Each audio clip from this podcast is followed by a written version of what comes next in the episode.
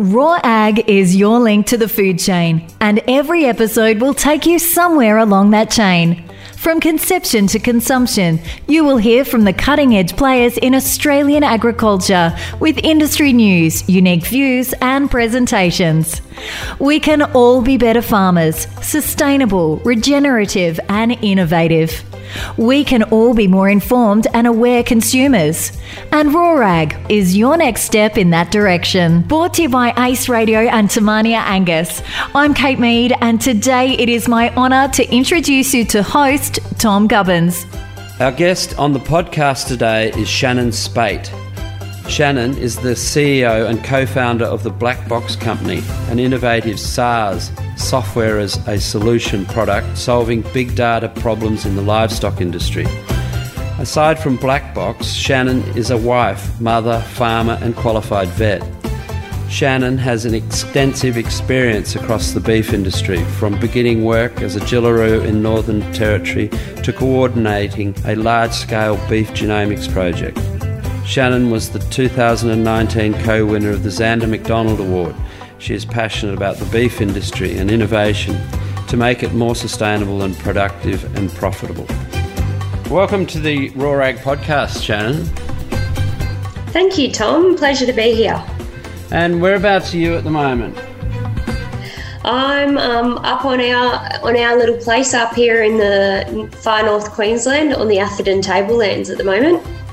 I wanted to get you on just to have a chat to you about some of the amazing things that you've done, um, being a qualified vet, and particularly um, my interest and yours sort of collide a bit in genetics. And uh, I'd like to talk to you about your beef project that you um, coordinated in the north. Yeah, so I was the coordinator of the Northern Genomics Project, which was um, a, a, project run by the Queensland Alliance of Agriculture and Food Innovation, so uh, or nicknamed QAFI, out of the University of oh, that's Queensland. A good one. And, QAFI, that's a good one. You've got to shorten it somehow. um, so yeah, it was it was a genomics project looking specifically at fertility traits um, and temperament within northern Australian cattle. Uh, so it was a very large scale project. We were looking at 30,000 heifers.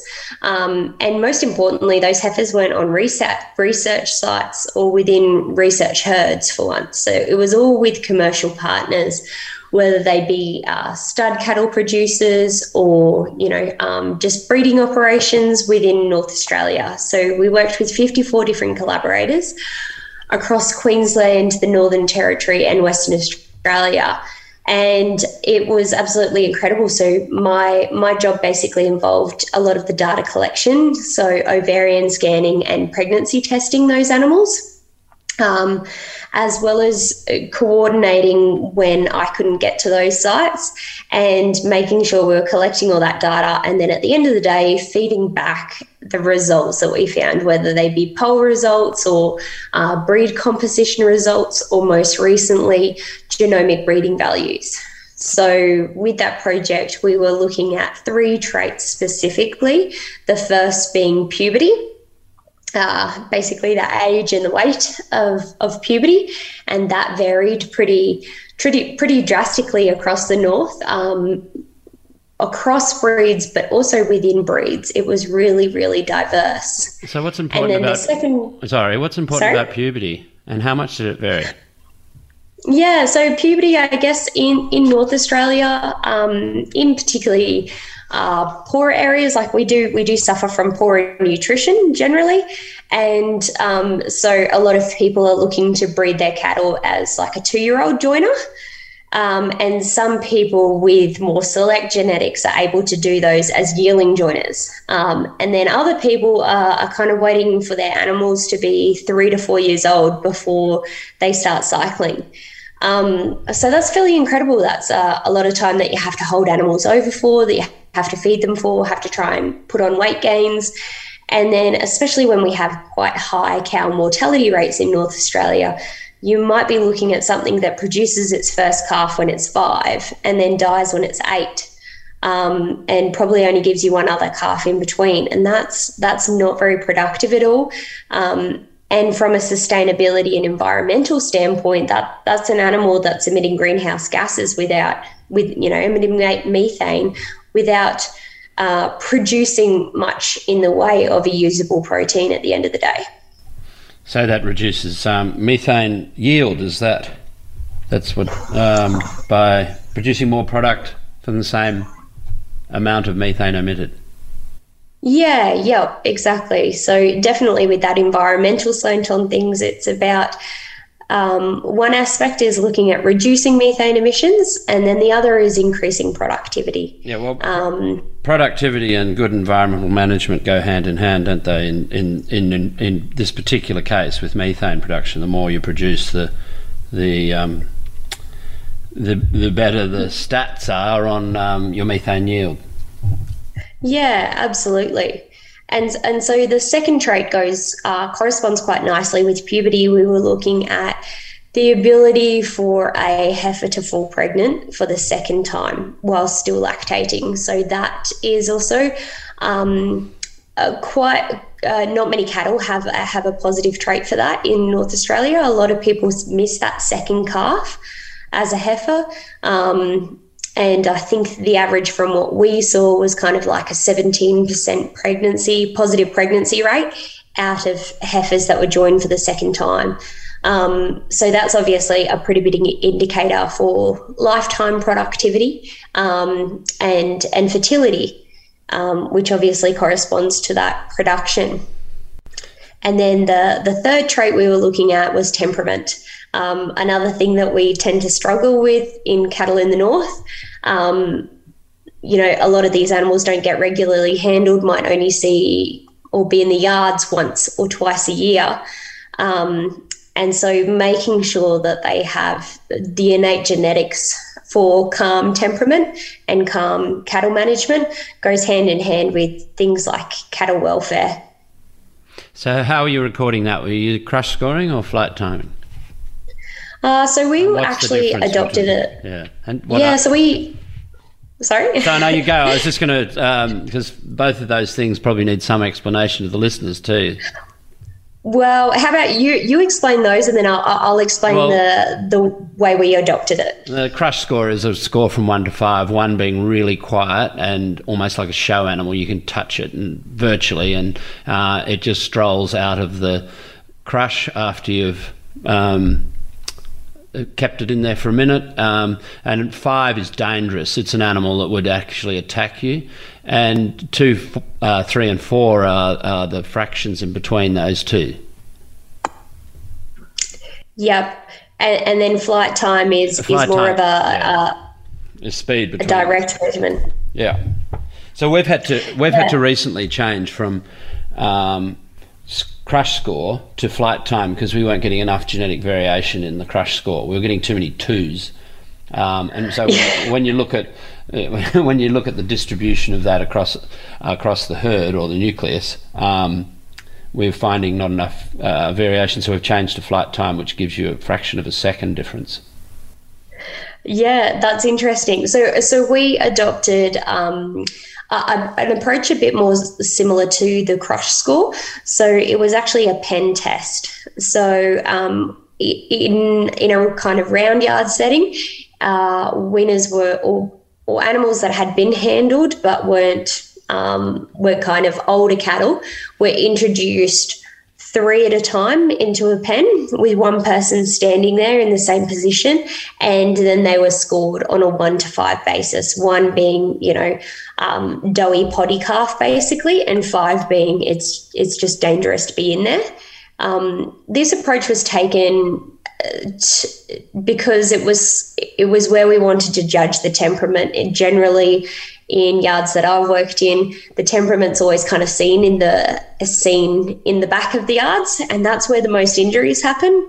Um, and an animal that can be really fierce in the back of the yards can, has can sometimes just be absolutely, uh, you know, stunned with fear in the crush and stay completely still. Um, so that was the reason why we, we adopted that. Um, and we yet to, I think we Ben will be rolling out genomic breeding values for that potentially over the next couple of months. So it'll be really interesting to see the results of that and and how much diversity we got in that data set. So we're sort of measuring. There's different psychological disorders. Do you think in livestock? Because so uh, what, well, what I'm, I'm saying is they behave differently I'm in different sure ways. There is. But, uh, could I just delve into the temperament a bit because it's pretty neat, really, that you can um, give an animal a score from one to five in the crush or the pen score. Is your pen score for one to five? So yes. Yeah. It's pretty neat that you can do that, and um, this, the the calves that are sired um, by particular animals behave uh, differently. Um, and that's the way you do it. You basically look at the whole population and then have a look at who its parents are. And some animals, the, bad, the better behaved animals, are often related to, to have the same sort of parenty, parental, sorry, parental relationship. Yeah. Yep. Absolutely. No, it's it's pretty interesting, and um, I think there's always said to be like links to fertility, but I believe that's um, that's untrue. Um, but temperament is is highly heritable, um, and it's it's far more complex than I guess putting any kind of score of one to five on it, which is which is why it's important to have a number of different measurements um, and to select for it. But it's good to know that you can improve it with genetic selection. And and also, and this is sort of this particular method of using quantitative genetics to improve a trait like um, temperament, if you didn't use uh, analysis to do it, you would just be culling out, constantly culling out all the wild animals if you were trying to improve it. Um, and you wouldn't necessarily be culling them out on genotype, you'd be culling them out on their phenotypic behavior, which could be something as a result of bad handling or something like that. Um, where, and, and also in the quantitative sense, you can then find out which animals or which relationships in the herd um, are very, very quiet and concentrate on picking and choosing those genetics to come back into the herd to even suppress the, the docility of the animal even further. Yeah, absolutely. And I believe that was with with Ben's focus on on fertility and temperament traits. It is they're traits that are really hard to measure um, because they rely on a number of measurements over time. Um, and so that was one of the main motivators for making that the base of this genomic test is that this is something that, that people generally get wrong because they take a single point in time and make a cull or keep decision when it really has to be interpreted in in light of all the data and that's sometimes not possible. So, being able to make a genomic test for it in order to predict how an animal beha- would behave is an ideal situation. You were the Zanda McDonald Award winner. How, how have you found um, the process of being involved in the Zanda and the PPP? Yeah, Tom, it was absolutely incredible. Um, definitely one of the most pivotal and life changing events that I've been through, um, right from the the beginning of the process, where um, I was selected to be interviewed, and I was I was actually interviewed um, and questioned by you. You served me some pretty nasty nasty questions and um, curly balls, by the, from what I remember. But that was fan- that was fantastic. Even just meeting that selection committee and then going on to the Triple P conference, which was in Port Douglas the year that Luke and I won, um, was was fantastic. Getting to know everybody in that room, you without a doubt, all three of us walked away feeling like winners without even knowing who the winner was. And so that final night where Luke and I were announced as co winners was just amazing. And from there, it honestly hasn't stopped. Um, I talk to somebody from the Triple P community every single day, without a doubt, um, whether that be to check in on them, to get advice from them as a mentoring experience, to try and tee something up um, there's definitely somebody I call every single day. And it's just such an incredible network that I definitely wouldn't have exposure to otherwise. So just having those people as contacts that are willing to help you and progress your career is is sensational and, and something that's I feel is fairly unique. Um, normally, you have to offer a pretty serious value proposition of what you will do for them in order for somebody to help you, but it's it's a really selfless community there.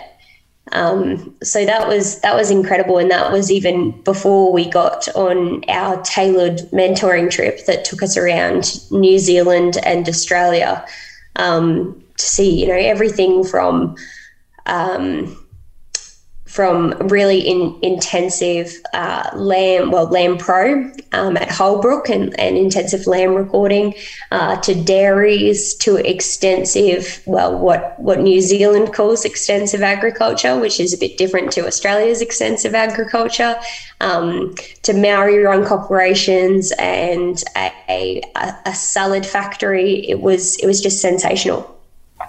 So, what would you have to say to someone who has had their pen poised and they had some doubts about signing up, someone eligible signing up to the Zanda McDonald Award to, to see whether they could um, get involved in nominating?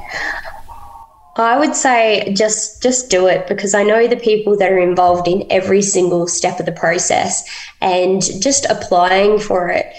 Um, you look you can learn so much. Every everybody every applicant gets full feedback on their application, and everybody's really interested in seeing how we can, uh, you know, foster these relationships, mentor people, and nurture new leaders within the ag industry.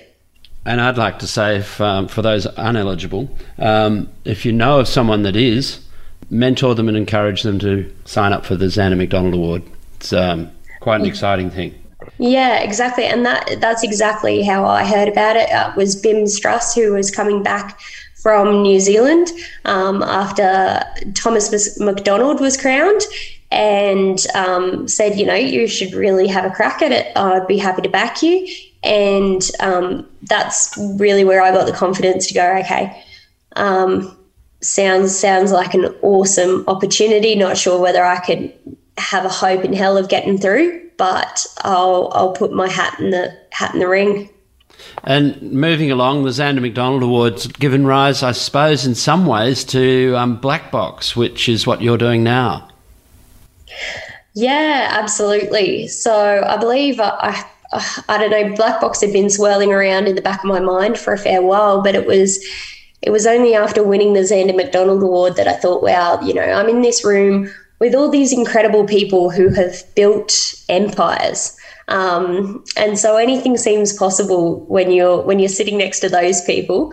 Um, and so I just started testing the idea out on on my trip. So we took our first trip down to Orange, and I met with a couple of people there and said, you know, um, as as a as a data analysis and data platform, I said, you know, as producers, would is this something you need? Um, and I showed them a really rough mock up on my computer, and they said absolutely. And then, you know, a couple of weeks later, I had a USB with over 500 files on it. Um, and then similarly, on the other end, I knew that it could be utilized by industry for you know genomic prediction and that there was this massive data out there that wasn't being well used within people's own businesses, let alone being able to translate up and down the supply chain and across the supply chain. And from the genomics project, I realized how important it is to have a look at information or data points on mass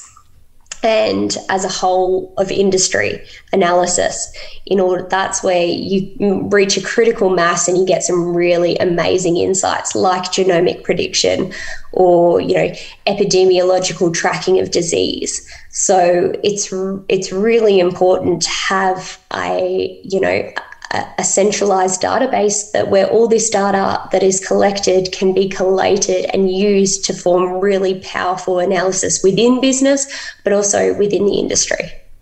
So, I mean, what is it? Because um, you know, I'm getting on a bit. We have uh, we do a little bit with individual animal records and um, and collect carcasses and relate that back to gene um, to in, put it into the genetic analysis of BREEDPLAN. Uh, it, it, it's I'm having a little bit of trouble understanding what um, the black bo- what black box is and what um, particular software as a solution.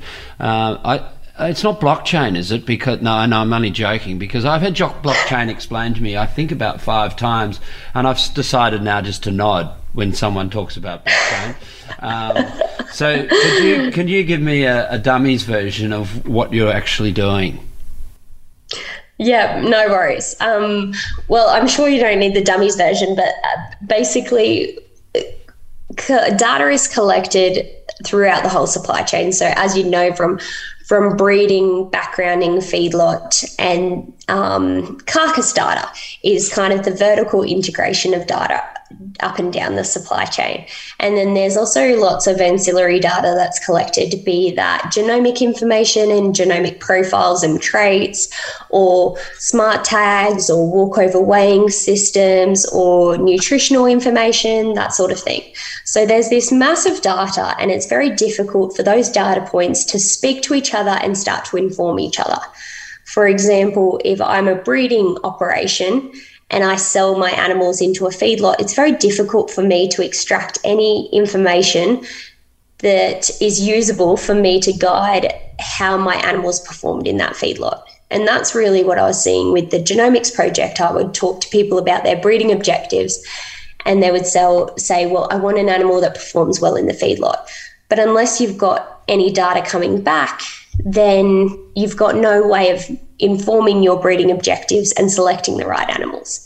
So it was about having this freedom of information flow throughout the beef industry and combining those information points together in order to be able to maximize the profit potential at each point in the supply chain. So from a breeding perspective, you can select your select the right animals and then also manage them the right way. So a lot of companies that we're working with are looking at the ideal weaning weights to bring them from their breeding operations down to their backgrounding operations or what time of year is their best weaning, uh, their best weight gain animals coming from, what mm. genetics should they be using, that sort of thing. Um, right down through to a feed feedlots looking at um, where they should buy their animals from, um, how those animals should best enter feeding strategies, you know, a 60 day, 100 day, long fed, that sort of thing. Mm-hmm. And then also from the carcass point of view, having drilling down into those discounts and that grading system to have a look at where was this money lost and why was it lost. So with one particular pastoral company, we identified $760,000 of carcass discounts over a two year period that could have otherwise been avoided. And all this information is out there. And um, you know, somebody can tirelessly try and tie it all together and track down these sources. But it takes a lot of time, it takes a lot of skill. And by the time you do all of that, often you'll end up with such a big data file that you can't run it on and, you know, on your computer. So that's why we've created this cloud-based solution with interactive dashboards so you can see exactly where you lost that money and why, or how your breeding animals are performing and how that changed from year to year, or if you own a number of properties, how those animals are performing and do internal benchmarking. Does that explain it, Tom? That is perfect, and it sounds fantastic. That's the sort of thing that the beef industry needs, and um, and, and we look forward to seeing um, that causing effect, and particularly, uh, obviously, it, it will change people's direction a little bit in the way they're heading with genetics and solutions for improving their profitability. I think off air, I might get you to give the sixth attempt to try and explain blockchain to me, perhaps, because that was well done. um, so, no worries. Though, um, what what's some of the threats to our beef industry? Um, the, in your thoughts, in your views? Yeah, well, I think one that is is hard to ignore at the moment is is the attention on climate change and environmental impact, um, and whether we like it or not, um, we have been tarnished with the brush of being, you know, contributors to greenhouse gases um, with the methane emitters that we we produce, um, and I I kind of think that instead of saying, oh, well, look at the transport industry or, you know, look at the mining industry, they're far worse, I don't think that's the right approach to have for agriculture or cattle in general you know in the beef industry we've got to continuously look to improve um, and I think one of the one of the things we're seeing is people looking to turn away from our product. Or I, I know you you've had a had a recent chat about the whole um, lab grown meat, and although that might not be a big market now, technology will improve and cost price will come down,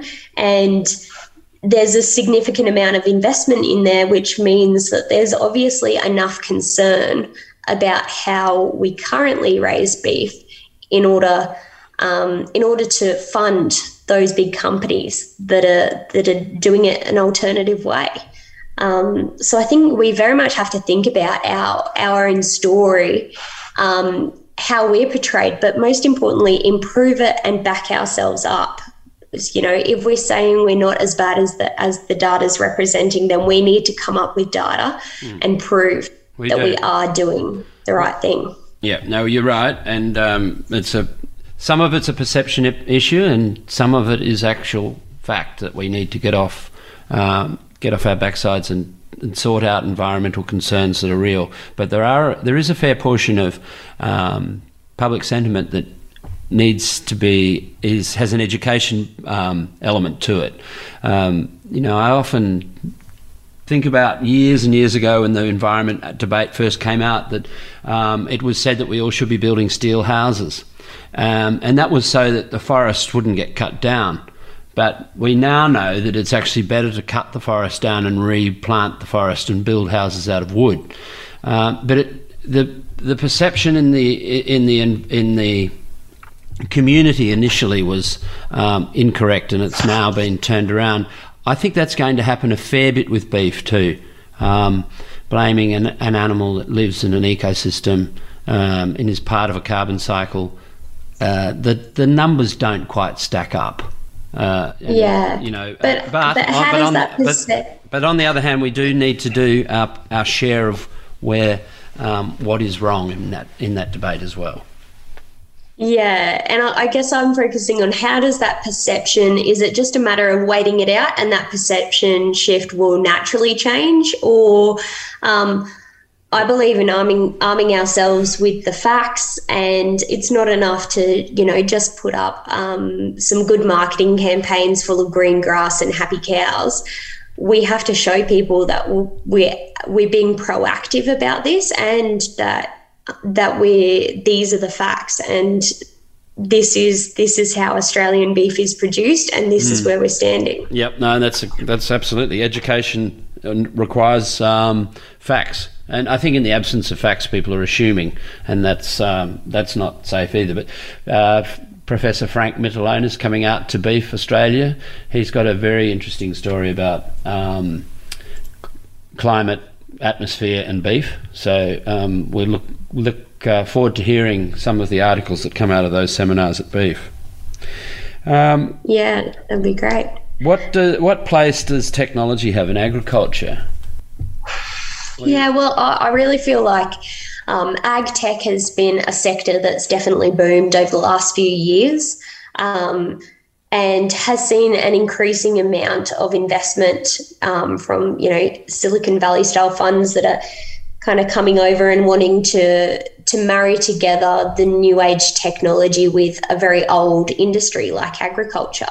Um, and I think the beef industry has has been a, a slower adopter of of innovation and tech in general um, when compared with cropping industries.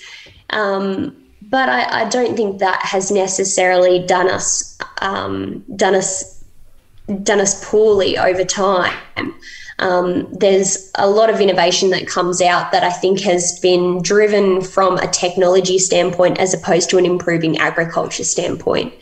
And so a lot of the remote monitoring systems and whatnot um, have been interesting because I, I'm not sure, especially in Northern Australia, where every where there's still so many connectivity issues where where people will be able to trust technology rather than actually seeing it for themselves. Um, I'm not sure if you've got something to comment on that, Tom, um, with how much remote monitoring you guys do, or if you do any? Well, we're just starting. Um, we've just committed to putting um, Heatime on all of our heifers to get their first uh, heat and uh, and their first heat after calving. Um, and so we are in the process of uh, having some trailers built for mobile um, connectivity. Uh, Elon Musk's working pretty hard on that with his Starlink project, though. Um, I don't know how long that's going to take, but if you're around what he's doing with Starlink, it's a um, yes, yeah. Our um, our CTO Jeffrey Donaldson has been pushing me pretty hard to hard to get onto that because um, we're on NBN and it seems to kind of drop in and out. But I think these are all problems that will definitely be solved with the use of technology, and, and farming might look pretty different in the future. Um, certainly, from a black box standpoint, all of these Internet of Things devices um, are generating more and more data, and, and we're aiming to put this all into a, a usable platform so that it's simple at the end of the day and doesn't doesn't confuse the farmer and actually it takes away from the burden of where where they're spending their time. Um, a lot of the producers we're working with don't want to spend any more time in the office, and and that was the whole point of our platform. And and a lot of these ag tech platforms are working towards. Um, getting farmers to use their time in the best way that's most valuable to them, whether that be driving around um, and planning planning changes in infrastructure, or having a look at animals or being able to spend more time with their family because we all know that every farmer is pretty time poor. Yeah, the Internet of Things really is just around the corner. 5G uh, is incorporating Internet of Things, and Internet of Things is about um, being able to have an IP for a piece of equipment that doesn't need a SIM card. It actually connects Wi Fi to all the towers around and it does it at a very low frequency. It's very small amounts of data. But it means that farmers will be able to do things like put electric fence testers in locations all over the farm and have be able to look them up on their phone, water pressure, water flow, those sorts of things. But the Heatime collar or uh, motion sensing collars, they could be really significant in the north in genetic gain um, because they can give you um, birth date. If a cow's got one around its neck for $100, um, or something like that. You know, it can give you birth date, uh, and it can give you the, the heat cycle, the, all the heats of those cows. So if it, there's a cows out there that aren't having heats at all, um, you know what happens to them next time they come through the yards. Yeah, yeah, I think it's pretty incredible. I think one of the focuses in definitely in the beef industry has to be um, on making this technology affordable um, because definitely here in the north. We are we are playing a fairly commodity game in terms of cattle prices and they they're exceptional at the moment. Um, but it wasn't too long ago that they were a lot lower. And so it's really making that value proposition really strong for the farmer and making it consistent over time. Um, so it's you know a lot of the beef industry fought really hard against NLIS tags um, and now, thankfully, they're mainstay, and that's what that's what we at Black Box leverage off that platform in order to be able to use and store data. Um, but I think we've got to remember that, yeah, potentially with hundred dollar tags um, or or collars around heifers, that that's that's not going to be widely adopted no. at that price. No, it's not going to be at widely. Least not now. It's not going to be widely adopted by commercial people, but um, definitely seed stock there'll be a, a, quite a percentage of seed stock will, which who will see the value in being able to increase their fertility through using it. And there's also things like uh, there's animal health um, measures in, in motion sensing tags too now. And the more we use them, the more data we'll get. So it's quite a new, exciting um, idea. And the cost, of course, the costs are going to come down. You know, um, the flat screen TV. It'll be just a flat screen TV example of um, going from being worth $10,000 to uh, $1,000 in virtually no time at all. Exactly. Or um, I guess genomics has gone a similar way, hasn't it? It was it used to be incredibly expensive, and, and now it's it's quite affordable. Well, there's um, you know there's talk about the possibility of even DNA testing every single animal that leaves Australian shores or every single carcass Um, so you know those sorts of thoughts are coming around, and all you have to do is lower the price because the e, uh, in the EU, the UK and France are both looking into DNA testing every single carcass that leaves their shores. So yeah. um, um, as the price comes down, the, the value proposition for their um, their national beef industry to do that will come come into fruition. So, yeah, I, th- I, I, believe without a doubt that in terms of lifting Australian productivity within agriculture in general, will rely on technology in the future. Um, both technology advances in the way of what we've been talking about and data collection to remote monitoring to also being able to guide R&D methods. Um, you know that's that's what a lot of the cropping guys are doing. It's relying on this information to come up with the next generation of crops that they're using. And I guess a similar um, tactic can be applied for the beef industry in terms of selecting more productive genetics.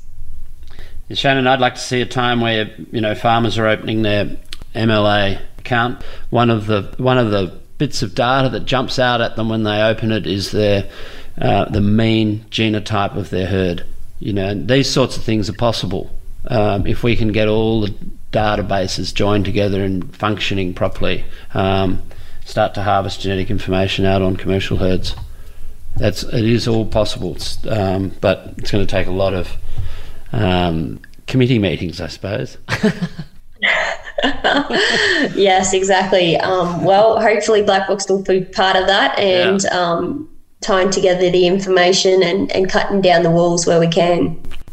So we're getting to the end of the podcast. Before we finish, though, I'd like to know what your mistakes and your masterpieces and your mentors are. Um, what what mistakes have you made, Shannon?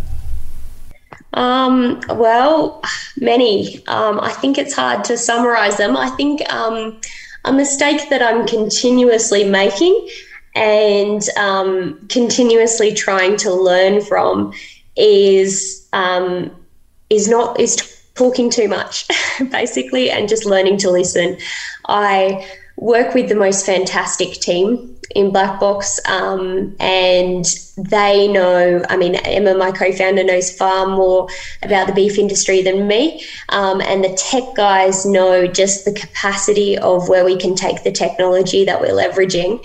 Um, and so I really need to sit back and, and let them problem solve rather than trying to jump in all the time. And I think that's that's something that I learned at the start, trying to think that I could, um, you know, run Black Box all from my laptop locally, um, and very quickly realised as soon as my computer kept on shutting down um, that this problem was far bigger than just myself, and we needed to bring other people in. Well, Shannon, um, you know, usually uh, the, you reserve advice for uh, people to not talk too much, too much when they haven't got much to say, really. But you have got plenty to say, so don't be quiet. Don't be too quiet. Oh, I, I don't think that's a risk, Tom. Don't worry. okay. What what about masterpieces? Ah, well, with masterpieces, uh, I, would have to say my two boys, um, Fred and Russell. I mean, they are complete mongrels. Don't get me wrong. Um, some days I'm in the midst of like putting an ad up on Gumtree trying to sell them. Um, but as as you'd know, you know your your genetics and your offspring are, are your legacy, whether you like it or not, um, and will far outlive hopefully you and every and probably everything you do you know in future generations. Um, so yeah feel, fairly happy with how they got they're tracking so far. Excellent. And mentors that you've met? Uh, or, or yeah or, or some uh, some people tr- struggle with this because your generation tends to have official mentors and that my generation just has people that they've bumped into that they've remembered so there's sort of a slightly two different definition, definitions. You can use whichever one or both. Yeah, well, I mean, I think I have, I don't have any official mentors, but I, I have so many unofficial. And I think one of the ones that has been most influential more recently is um, Emma Black, who's my co founder and was the inaugural winner of the Zanda McDonald Award. Um, she has really shaped um, what Black Box is and how I've perceived the industry and, and had takes on it. And um, she's a mother herself of two young boys. And just how she effortlessly strides through that and gets on with everything has has really been um, fantastic to look up to her as a role model. Um, and so, yeah, she's she's probably one of my main mentors at the moment. Thank you, Shannon, for coming on to Rawrag today. I wish you best of luck with Black Box. It's um, an exciting innovation which the beef industry has been without. Um, many other industries would have similar things, I suppose, to Black Box analysis of um, how their products. So, best of luck with it, and thank you for coming in today. Thank you, Tom. If you're enjoying the Rawrag podcast, make sure you rate and review on your favourite podcast app.